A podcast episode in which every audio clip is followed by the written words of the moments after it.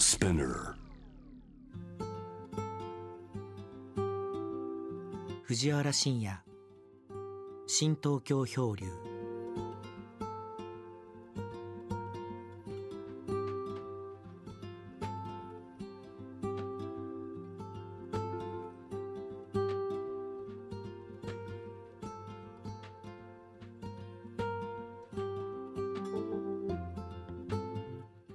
私の若い頃の旅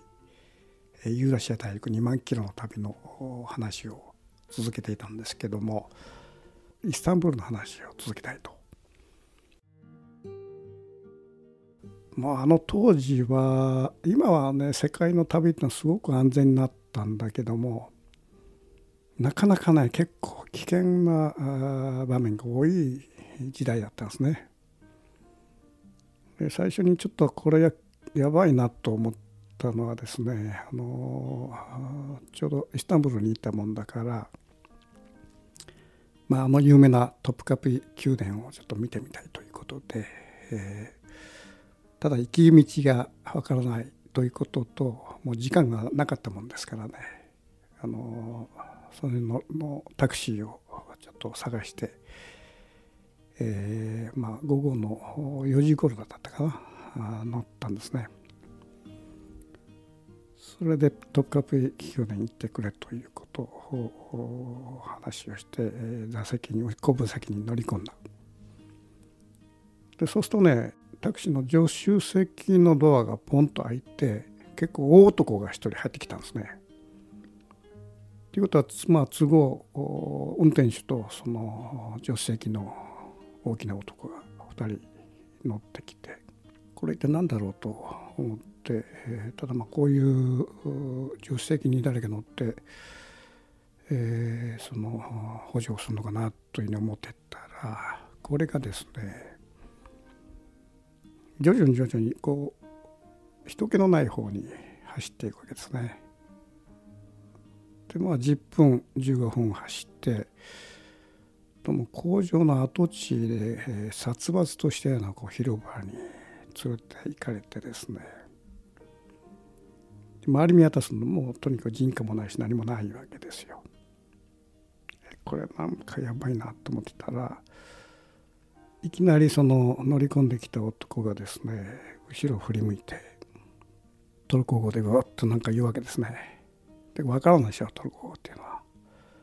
ただ彼はねあのその時にガッと身を乗り出して、えー、ポケットになんか手を突っ込むふりするわけですね。でこれなんか飛び道具を持ってるぞというそういう、まあ、仕草というかでこれまあ実際に本当飛び道具持ってるのか持ってないのか分かんないけども相手が2人だし、えー、これやばいなっていうことであらかじめねこういう時のまあちょっと聞いてたもんだからあの内ポケットにあの日本円で3,000円ぐらい忍ばせてたわけですね紙に包んで。でそれをパッと取り出して紙パッと開いてパッと渡したんですね。そうするとねこれがまあ運運が良かったっていうか意外と素直なあやつらでパッとその金を見てですねでそのままこうその荒れ果てた工場の跡地を後にして、えー、トップカピ宮殿まで行ってくれたというそういう非常に苦いっていうか悔しいっていうかもう若くて、まあ、血気盛んな頃だったから一瞬これなんか立ち向かいたいという気分も起きたんでこれはまあちょっとやばいと。下手したらこの辺りでこう下になってしまうんじゃないかっていう感じがあったもんだから、まあ、ぐっと我慢し我慢して、えー、そのお金を渡したというそういうことがあったわけですね。で後から聞くとやっぱそういうその山賊メータータクシーのうんちゃんっていうのは結構いるらしくて、まあ、たまにはひどい目に遭ってるんですね。死体にはならなかったけれどもなんか相当その痛みつけられて全部身ぐるみ剥がれたとかねそういう話も聞いてああこれはちょっとまあある意味で運が良かったなというようなことがまあ、あって、えーまあ、この旅の中で一番これはちょっと危ないという場面に初めて遭遇したんですね。でそういうことがあったもんですから、えー、なんかこれ、えー、身一つだとまずいんじゃないかと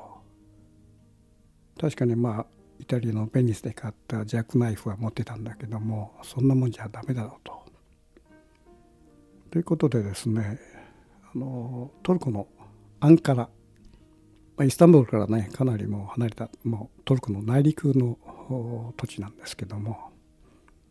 まあ当時はねアンカラっていうとなんかこう今今ではまあアンカラって結構大きな都市の名前なんだけども。本当ねこう平屋建ての家わーっとこう丘の上とかこのあちこち広がって、えー、当然道も歩道舗装してない。非常にこう、まあ、地方都市のねこう貧乏な町だったんだけどもそこでですね土地の人に聞くとアンカラではピストル不法のピストルを売ってるという場所があるんだと。そういうことを聞いて、えー、まあアンカラでちょっとそのあの婚姻になった人にその話をしたわけですね。そうするとね「あ俺知っとるから連れて行ってやる」っていうことでこれもちょっと2人でタクシー乗っていくとなんかまたやばいかなと思ったんだけどまあこれはこちらがこう話しかけたあの話だからまあ大丈夫だろうということででそのしばらくねあの10分ほどタクシーで曲がりくねった町を丘の方に上がっていったところに、えー、重機屋があったんですねなんかちょっとこう本当ねバラック建てのこう板板張りのねバラック建ての粗末なねあの家だったんだけども中に入ってみるとあらゆる重機がバーッと揃ってるわけですよ。僕はあんまり重機に関しては全然詳しくないんだけども、まあ、とにかくまあライフル銃からあの45口径37口径とかねそのいろんなものが揃ってて中にはもう自動小銃までポンと置いてるんですね。これすごいなと思って。それでまあ僕はちょっとあの日本から来て旅して今からインドに行ってインドでずっともう長い長いしようと思ってると。だからちょっとやばいことがあったもんだからあのなんか武器になるもんが欲しいんだと。いう話をするとですねまあその台の上にいろんなあのペストだとかいろんな置いてですねお前なインドに行くとコプラ出てくるだろうコプラで有名なとこだろうと。ただ人が出てくるだけじゃなくていろんな動物だとコプラなんて出てきたらやばいだろうということで。あそれもそうだなっていうふうにまあ話聞いてたら彼がですねまあ英語のちょっと片言の英語であの一発の弾だとなかなか当たらないんだと。サンダージュにしろと。そうするとその、まあ、人間であろうとコブラであろうと出てきた場合にそれは当たれば、まあ、当たる確率が多いということでピストルではなくて、えー、いわゆるショットガンですねショットガンを出してきたんですよね。でこのショットガンっていうのはどういうことかっていうとあの要するに猟銃というふうに考えたらいいかな。その猟銃のその重心を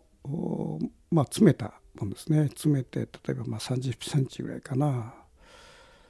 えー、ぐらいまで詰めた要するに猟銃の小さい小さいもんですよねこれは。だけども一応猟銃だから結構ずっしりとしたね重さがある。これを買えとこれだと安全だと。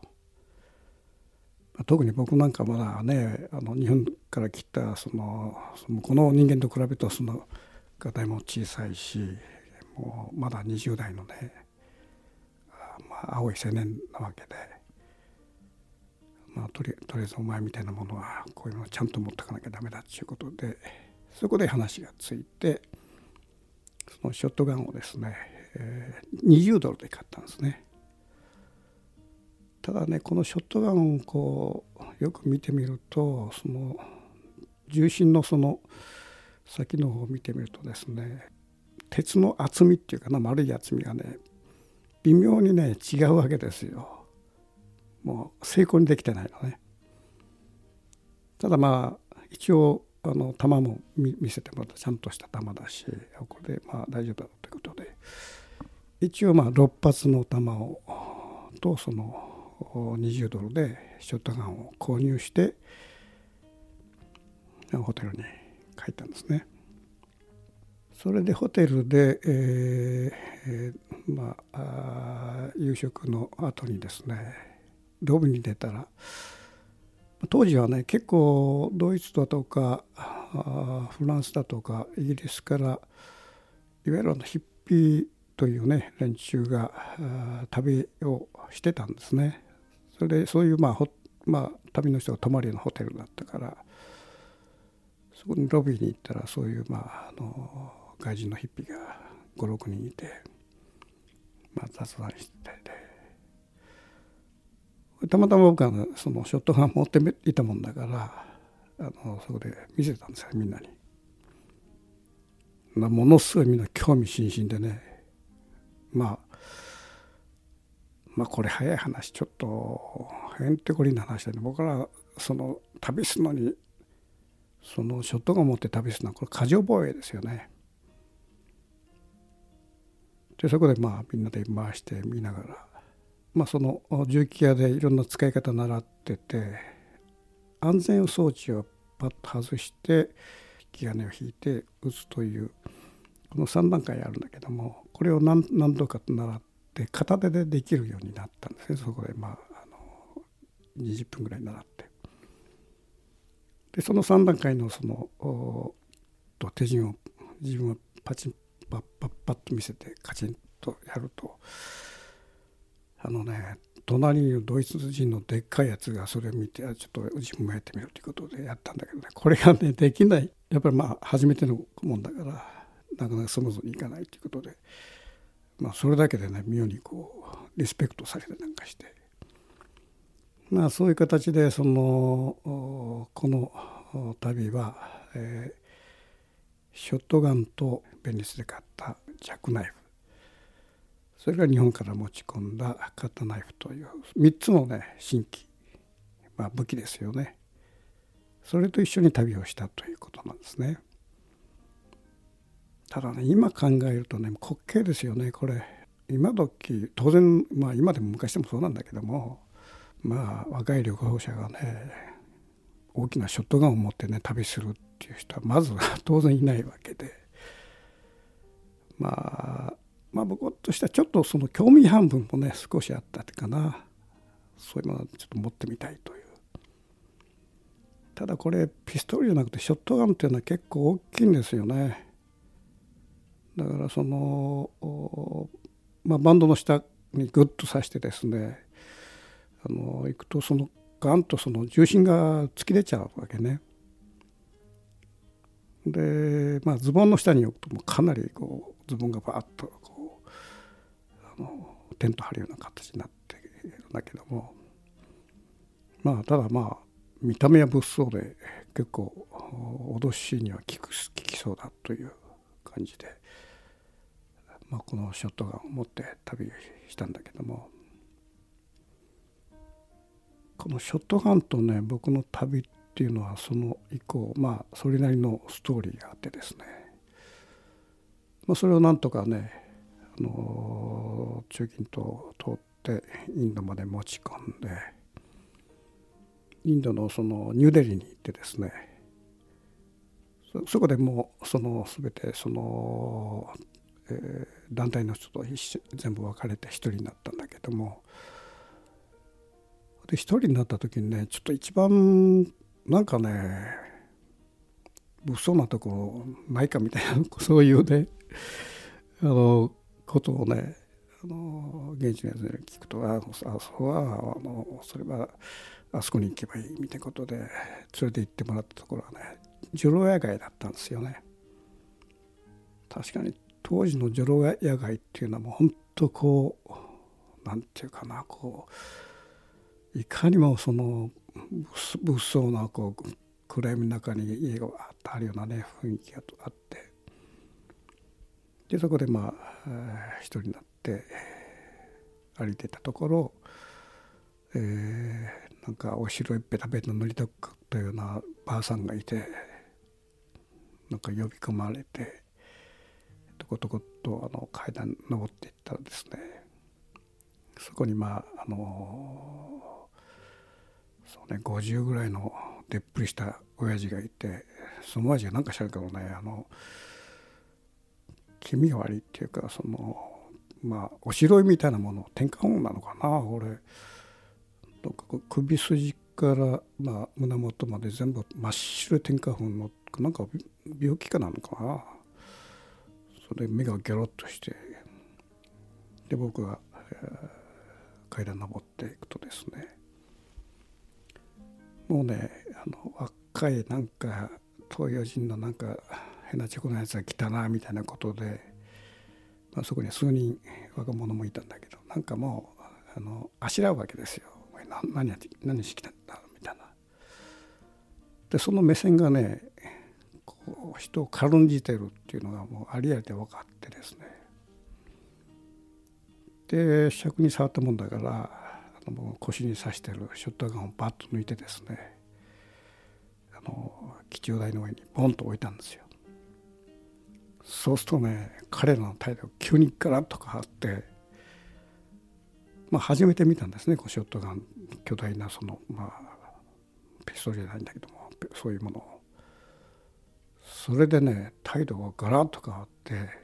もう下にも置かずっていう感じで「ああこちらに来てください」みたいなことで。それであの別室に通されて、え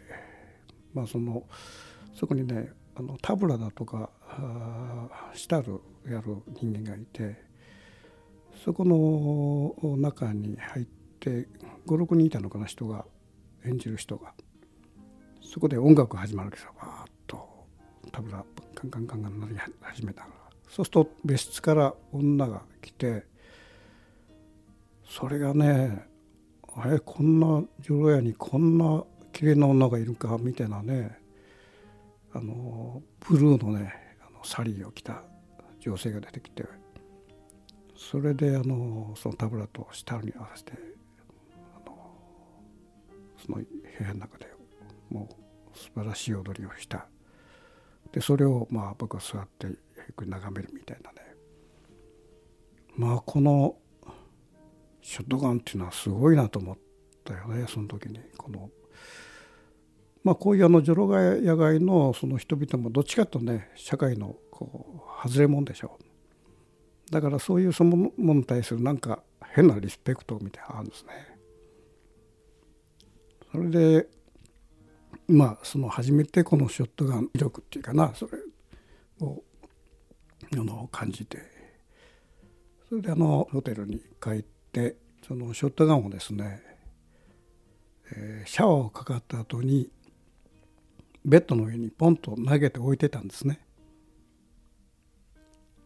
そうするとシャワーかかって上がってしばらくするとそのホテルの主人がコンコンとノをノックして入ってきて、えー、何を言ったかというと「私は見たものは何も言わない」と。ただあのそのホテル代もいらないから直ちにこのホテルを出てくれと。えなんだろうと思ってふっと思ったのは僕はショットガンをねの何の気なしにポッとあのベッドの上に置いてシャワーかかった。そのあれをですね窓から内窓から多分見たんですねそのショットガンを。その主人が。それで直ちにそのホテル対応じゃないけど出てくれと。あやっとこれ初めてねショットガンとはこの国においてはやばいもんだっていうことが分かってそれ以降大っぴらにこれ見せちゃいけないなということでまあそのホテルを出てですね、まあ、別のホテルに変わってたとそこで初めてねこのこういう飛び道具を持ってることの危なさというのをね初めてそこで知ったんですね。僕はその当時そのインドとか中近東はどういう国かさっぱり分からなかったもんで日本とは全く別のその法体系で生きてあのある国だろうと思ってたからある意味でそのインドの方がむしろそのこういった飛び道具を持つことに対する厳しさっていうのはなんかあるですね逆に。というのはねあのインドは中国との国境も接してるし西パキスタンとの国境も接してまあいわゆるいろんな国と国境を接してるわけですよ。で特に中国なんかとはねこう仲が悪くて結構スパイが入ってきたりしてるらしくて、まあ、そういう国情があるから逆にそういうその危ないものを持ってることに対するまああの厳しさっていうかな。それはおそらく日本まあ日本も相当厳しいけどね同じかあるいはそれ以上にねなんかナーバスなんですね。で初めてそのホテルの主人にホテルを追い出された時に初めてあこれは俺はやばいもん持ってんだと。だからその時にホテルの主人が警察に通報してたらこれは大変なことになってたなということをねまあ後のことだけどもほっとしたっていうかそれ以降ショットガンとの隠れた二人三脚の旅が始まるわけですけども。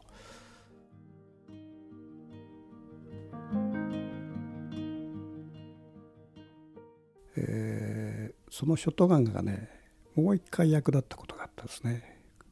でそれはインドの北のカシミル地方これはあの湖がたくさんあるとこでハウスボートのホテルがねたくさんあるんですね。でこのハウスボートのホテルに一度泊まってみたいということでただ金がなかったもんだからまあピンキリなんですよねハウスボートでも本当もうさまつなハウスボートから結構豪華な金持ちが泊まりのハウスボートが僕はまあピンキリの本当こう安物のねハウスボートに泊まったわけですよ。でそこでね、えー、2日ほどして食べたものに当たってもう半身がね動かなくなっちゃってでこれはなんかそのハウスボートで用意してくれたね食べ物にこれは当然まずかったわけで胃も胃も腸も痛くはないんだけど朝起きてみるとですね下半身がしびれたような形で起き上がれないんですよ。だからこれ相当まあやばい菌に硬化されてるなっていう感じがあってまあ、下半身がねなんかしびれてるような状況になって下手したらなんかこれ薬もらえたかなっていうのはあの一瞬そういうふうには思ったんだけどもただそれがねまあ1日経っても2日経っても治らなくて、まあ、そのうちにねそのハウスボートの経営者みたいなやつがね様子を見に来るわけですね。あのちょっとこうドアを開けてパッチラッと見てこっちの方をチラッと見てやろうと。でこれは何か仕込まれてるかなという感じがあって僕はこれ一人なもんで下手してなんかこの襲われたらまずいということでここはもうちょっと物騒なものを見捨てておく方がいいんじゃないかということで枕元にショットガンを置いたんですね。でそれ以降ねまあそこのそのオーナーがパッとちらっと見るんだけどね目つきが変わってきてなんかあんな物騒なもの持ってるみたいなことでずっとその何もなかったですねそれ以降。それなんとかやっと回復してそのハウスボート出たと。だからあの時にその僕はショットガンを枕元に置かなかった場合はどうなってるのかなというふうにまあ後の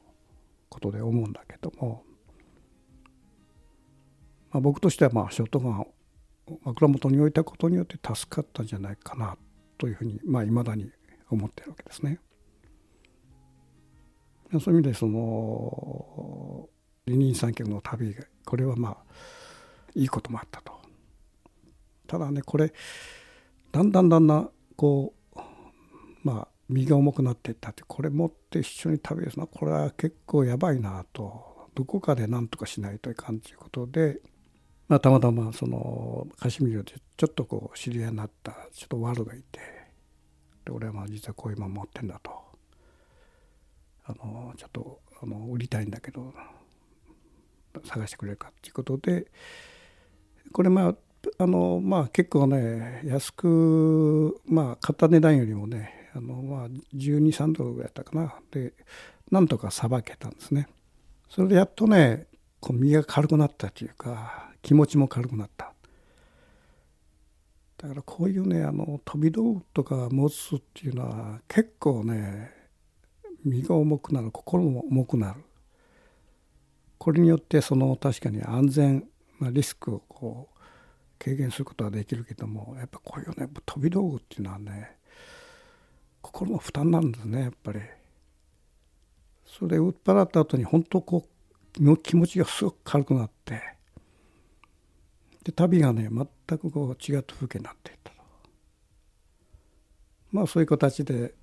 えーまあ、カシミルの旅を終えてずっとあのカシミールが南下していって、えー、マナリというところニューデリーとカシミの中間ぐらいにあるちょっと山の方ですね。ヒマラヤに近い方。マナリってとこに泊まってそれであのその時にねちょっとまたこれも物騒なことがあってその宿に泊まった朝ですね。部屋の周りがガサガサガサガサしてあれなんだろう？ってまだね夜が明けたぐらいのねあのまあおそらく6時前ぐらいだと思うんだけども人がガサガサガサガサ動き始めて何と思ったら、えー、部屋のドアがパッと開いて4人のね警官が入ってきたんですよ。飼育族ですねこれみんな飼育の警官が入ってきてターバン巻いたやつがね入ってきて。で僕はスタンドアップ立て立った立ったわけですね。あのなんだと思ってベッドの前に立たされて。それでまず彼がやったのは右手を持って僕の。それであの、えー、長袖の袖をバッと託し上げて色を見た。で何かと思ったらこの要するに出てる皮膚っていうのは黒くてえー、中はあの洋服に囲われてこう白いわけですね。だから結構僕はまあ日に当たって黒かったもんでそのもともとそういう色なのかあるいはその地色はどうのどういうことなのかって調べたのそこでねパッと袖を託し上げてで確かにまあ手の甲よりも全然白いわけですよ。でまずそういう見聞があって次にやったことはベッドの上にもうあらゆるものをねあのリュックの中の全部出してマッチ箱の中まで全部バーッと並べて一つ一つ検証してそれで終わったらあ全部しまっていいってことでしまってただそれ以降、えー、まあそのホテルからしょっぴかれて一応まあ警察に連れて行かれてそれからその、えー、一応まあ JAL に入るわけですね。で何のことはさっぱり僕は分かんないと。そして後から分かったのはあの僕のねあのパスポートの期限が期限が切れてたんですよ。でそれをそのホテルのカウンターの人が見つけてこっそりとその警察に通報したわけですね。それでまあ警察がやってきて身元調査をバーッとしたと。で彼は何をまああの思ったかというとおそらく中国のスパイをおそらくまあ疑ったんじゃないかと。でママナリっていうのはまあ中国国境に近いですね。だそういう意味でそのパスポート日本人のパスポートをそのどっかでくすねてるんじゃないかっていう嫌疑があって、まあ、それで、まあ、この話するとね結構長いんですけどもおそらく2週間くらいはね監禁されたんですね。それなんとかまあ嫌疑が晴れて、えー、あの解放されたんですけどもまあ2週間監禁されて、えー、まあその時まあ胃も、まあ、腸も下題してたしもいろんなね疲れもあっても大変だったんだけども監禁されてやっとまあ、あの警察から軍の方のちょっと偉いところに連れて行かれて最後に、あの書類サインさせられてその飼育の親玉みたいなやつが目の前でハンコをガンガンガンと押してよく見るとこのインドを1週間以内に退去することというそういう一文が入ってるわけですねそれにサインして。ということはまあその警察署を出てそれから1週間マナリからニューデリーまでそんなに遠くないからそこにニューデリーまで帰ってその日本に帰ることみたいなことになってるわけですね。で僕はそれをねまあフラチっていうかその長い間抗議されても本当くたくたになって身も心もねくたくたになってたんだけどもその反抗された書類にサインしてですねでそのままね僕南インドに旅しちゃったのよ。まあ若いっていうことはフラチなんだね。まあそういうことがあって、えー、ただねこの今思うにそのマナリのホテルでカシミールでショットガンを売らずにそのまま持って旅しててあのマナリのホテルでリュックを見たらショットガンが出てきたと。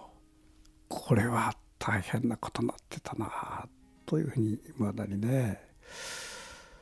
まあ本当こう渡いろんなまあ危ない船をね、まあ、渡ったなという感じがあって後からほっとした瞬間でしたよね。まあそういう意味でそのショットガンとの二人三脚の旅っていうのはね非常にアップダウンがあって今考えるとこれによって助かったこともあるし下手してこれのまま保持してたらひょっとしたら俺は一生そのまあ帰れなかったんじゃないかとか思ったりねまあ本当若い不らちなね人間の旅っていうのはまあ面白くもありおかしくもあるとそんな感じですね。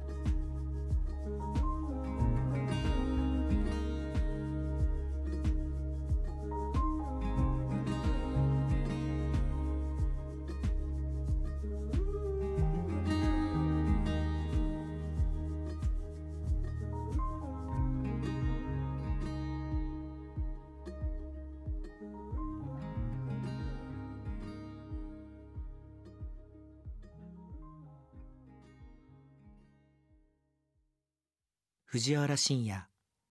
新東京漂流。